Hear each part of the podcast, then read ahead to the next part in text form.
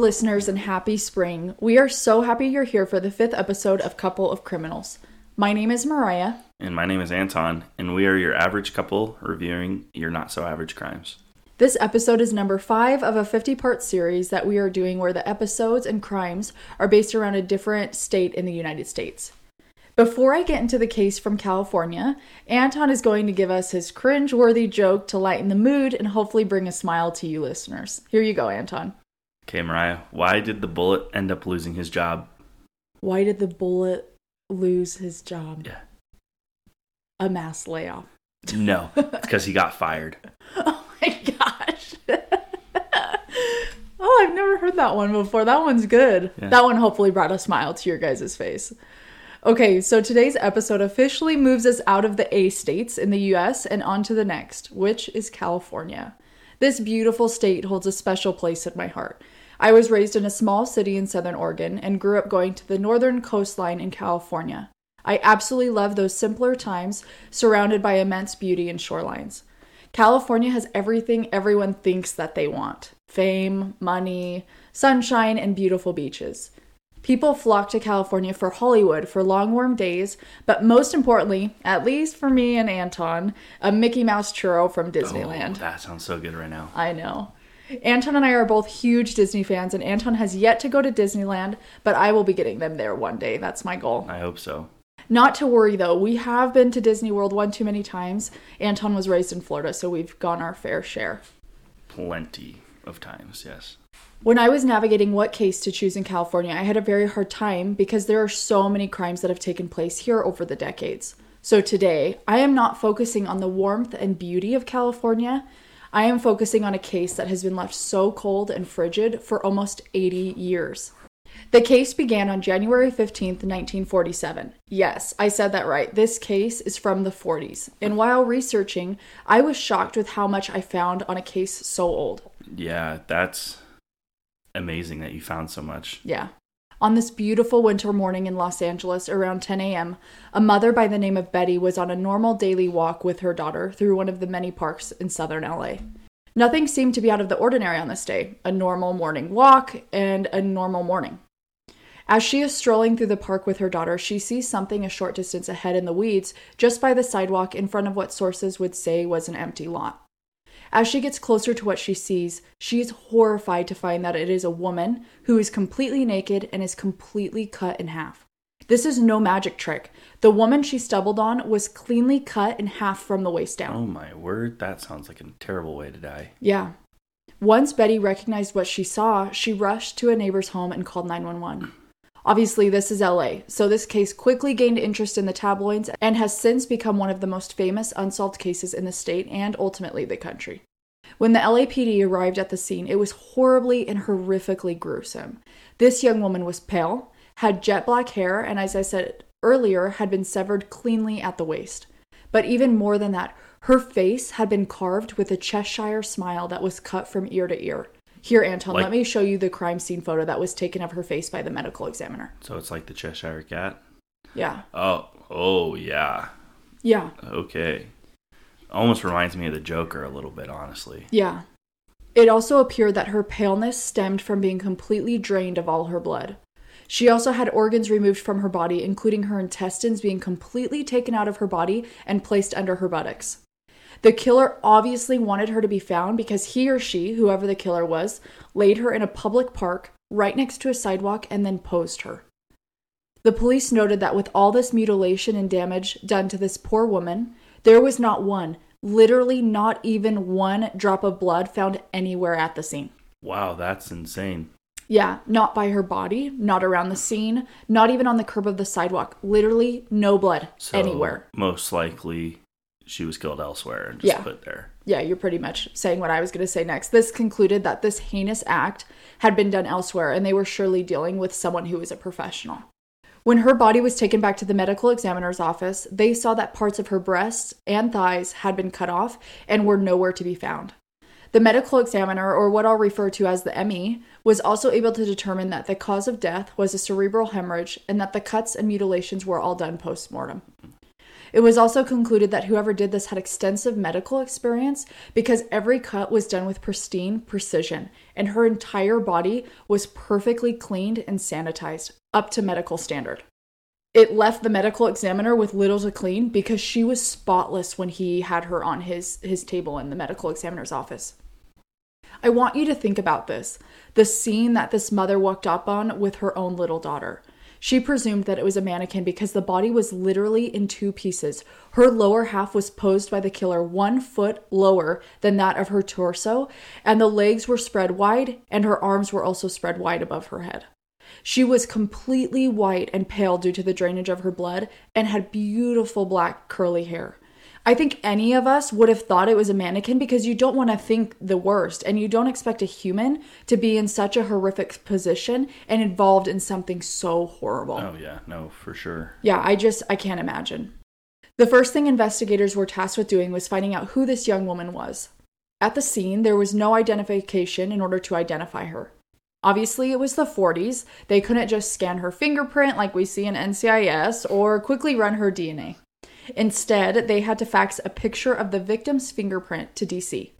And it was reported that it took less than 56 minutes in the 40s. It took less than 56 minutes to get a confirmation that this severed woman was that of a 22 year old Elizabeth Short. Wow, that's really, really fast. I know, yeah.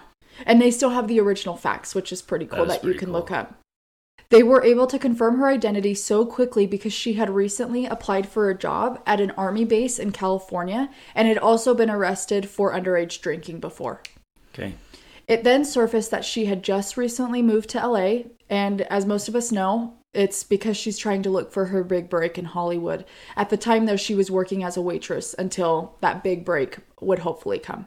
And she had only lived in LA about six months, is what it was said. Oh, wow. So she was brand new to Brand new. Shortly after the police released her identity and picture, acquaintances in the area came forward and said that she was known as the Black Dahlia in the community because of her tendency to always wear black sheer dresses, and it aligned with a film that was out at the time called The Blue Dahlia. In addition to finding out more about her and her nickname, tips started to come in, which are usually promising. But these were not just any tips. People were calling in anonymously, claiming that they were the killer and that they knew everything about the case and the body. However, one call stood out from the others. This call was placed on January 21st, and the anonymous caller stated that they should expect some of Beth's Beth Short's souvenirs in the mail, and they referred to her as Beth. So Okay. you would think with a nickname it would be personal. At least that's how I would take it. Definitely. Not even three days later, an envelope had been received that had clippings from the newspaper that said, The Los Angeles Examiner and other Los Angeles papers. Here is Dahlia's belongings. Letter to follow. Anton, let me show you this eerie letter that was received by the office. Oh, Yeah. So when Wow. I look at this letter, it looks like those vision boards that people used to make by cutting out images or words from magazines or newspapers, don't you think? yeah. So when this phone tip came in three days ago, they never thought they would actually receive something, but they did. They received this eerie newspaper cutout creepy letter. letter. Yeah. Enclosed in this letter was her birth certificate, social security, an address book, and a couple other personal items like a business card and things like that. Yeah, but it's her stuff. It's clearly. her stuff, yes. On that same day that they received this letter, a black shoe and handbag were found near the crime scene and were confirmed to be Short's belongings. Note, there was nothing found at the crime scene. It was completely clear, so these were planted there They were put there later. on the same day that the letter was received. so Oh, this man. guy, he, guy or woman, is a professional. they had this planned out to a T, is what it sounds like. Yeah. The first thing that was done was to dust the belongings for p- fingerprints, but the person was a professional, like we know. Whoever it was had cleaned any trace of their DNA off of every single item. This person knew what they were doing and they were taunting the police. They knew that whoever placed the items at the scene and sent the letter were from the killer because everything was cleaned the same way. This killer used gasoline. With As every a cleaning product. as a cleaning product, it completely wipes any evidence or DNA. Oh, interesting. Yeah. With every aspect of the evidence being cleaned, they only had a couple things to go off of in order to find this horrific killer. First thing, one of the items in the letter was a phone book that had the name of Mark Hansen on the front. Second thing, a black sedan had been reported to be seen around the crime scene on the night of the murder. And the third and final thing, A cement sack was found near the body that had small amounts of blood, but not enough to be traced. The cement sack turned up nothing to really help find a killer, but was a weird find to find at such a, you know, a gruesome crime scene. The driver of the black sedan was later found and spoken with and ended up being quickly ruled out because they had no part in the murder. Then, the investigators moved onto the phone book that was set in the letter of Short's belongings. They contacted over 75 men from the book that ended up being cleared. They also contacted the name on the front, Mark Hansen. Hansen was a successful nightclub owner and knew Short well and stated that she had stayed at his place a few times because she was known to be what people would call like a drifter or a couch surfer. Yeah. Hansen was seen as a suspect but ended up being cleared of the crime. After going through all their evidence and clearing everything they had, investigators ultimately had nothing to get them closer to a suspect or an arrest. That just blows my mind. Yeah. They had thousands of tips, hundreds of false confessions, and over a hundred suspects at one time, but nothing was ever fruitful in arresting someone. This case quickly went cold, as you can assume. Yeah. Every piece of evidence cleaned, every person of interest cleared and spoken to. Investigators had nothing to go on, and as years passed, people chalked up the murder to maybe a date gone wrong or possibly an attack while she was going home. Date gone wrong. Interesting way to. I mean, uh, that's a terrible date gone wrong. Yeah, that's got to be like a negative 10. in Yeah. A scale of 1 to 10. Well, I just think about the audacity of the killer placing the body in such an open and public area. Like, this guy had some nerve, or this killer had some nerve, because obviously we still don't know. So, however, there are some credible theories and suspects 80 years later that I did want to touch on. The first theory that has emerged since this horrifying murder is that from now retired LAPD detective Steve. Steve's father, George, had died in 1999, and Steve was going through his father's belongings when he came upon pictures of the victim, Elizabeth Short. Interesting. Yeah. He thought this finding was odd, just kind of like Oh, how you reacted, Yeah. and began his own personal inve- investigation into his very own father as the murderer. He requested the case files for the Black Dahlia case and had writing samples of his father's writing sent in to compare to the anonymous letters that were sent to the police that were supposed to be from the supposed killer. And they came back as a possible match. Obviously, it's a possible match, so it's not, you know, It's it's, not not, conclusive. yeah. yeah. In addition, Short's body was cut in a specific part of the lower lumbar that only medical professionals would know, and his father practiced medicine and had been taught this new procedure in the 30s when it came out. And his investigation didn't stop there. George had a file on his computer of receipts for work around his home.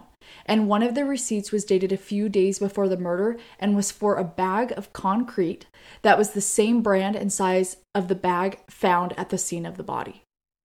Steve had piling evidence against his father and an in depth investigation under his belt, but most of the original investigators were already dead at this time.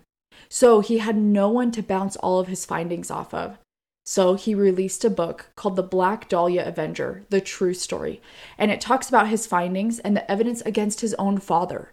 It did later come out that George was a suspect on the investigators list at the time, but it hadn't been pushed further at that time.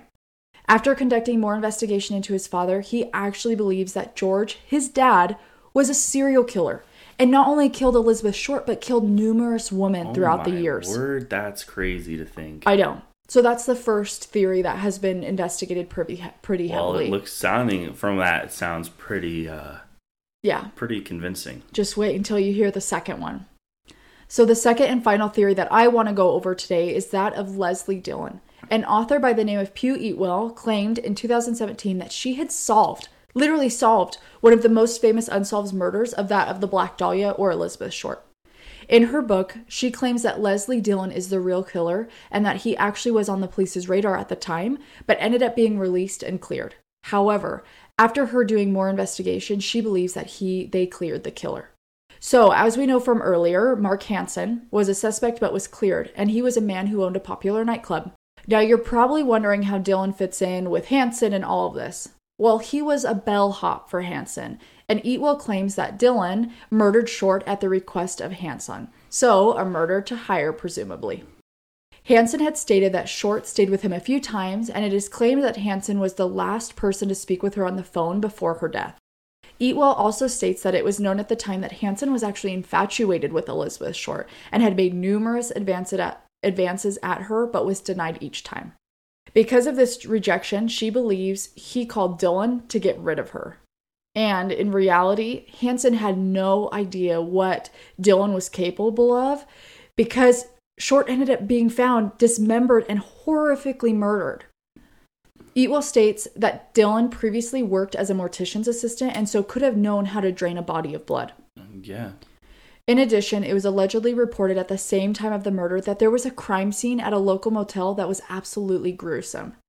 The owner of the hotel opened the door and found blood and fecal matter everywhere.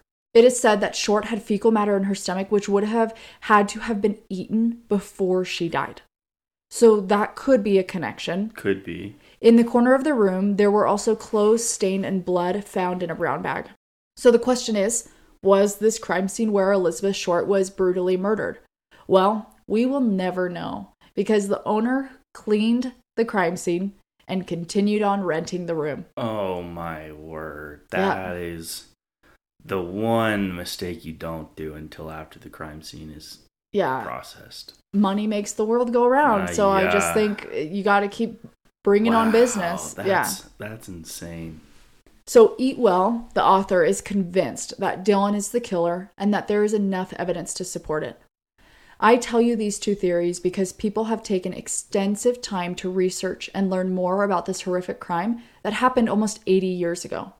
Many theories have emerged over the years, but unfortunately, whoever did this is most likely dead, which means we will probably never get answers and no one will ever be brought to justice for this murder. But never say never. Many criminals have been brought to justice, dead or alive. It just takes the right tip or piece of evidence to convict the person. So, California may be warm and beautiful, but it has a very, very cold and haunting case in its midst that will most likely haunt us until it is solved or until the day that we die. And that concludes the cold case murder of Elizabeth Short or the Black Dahlia.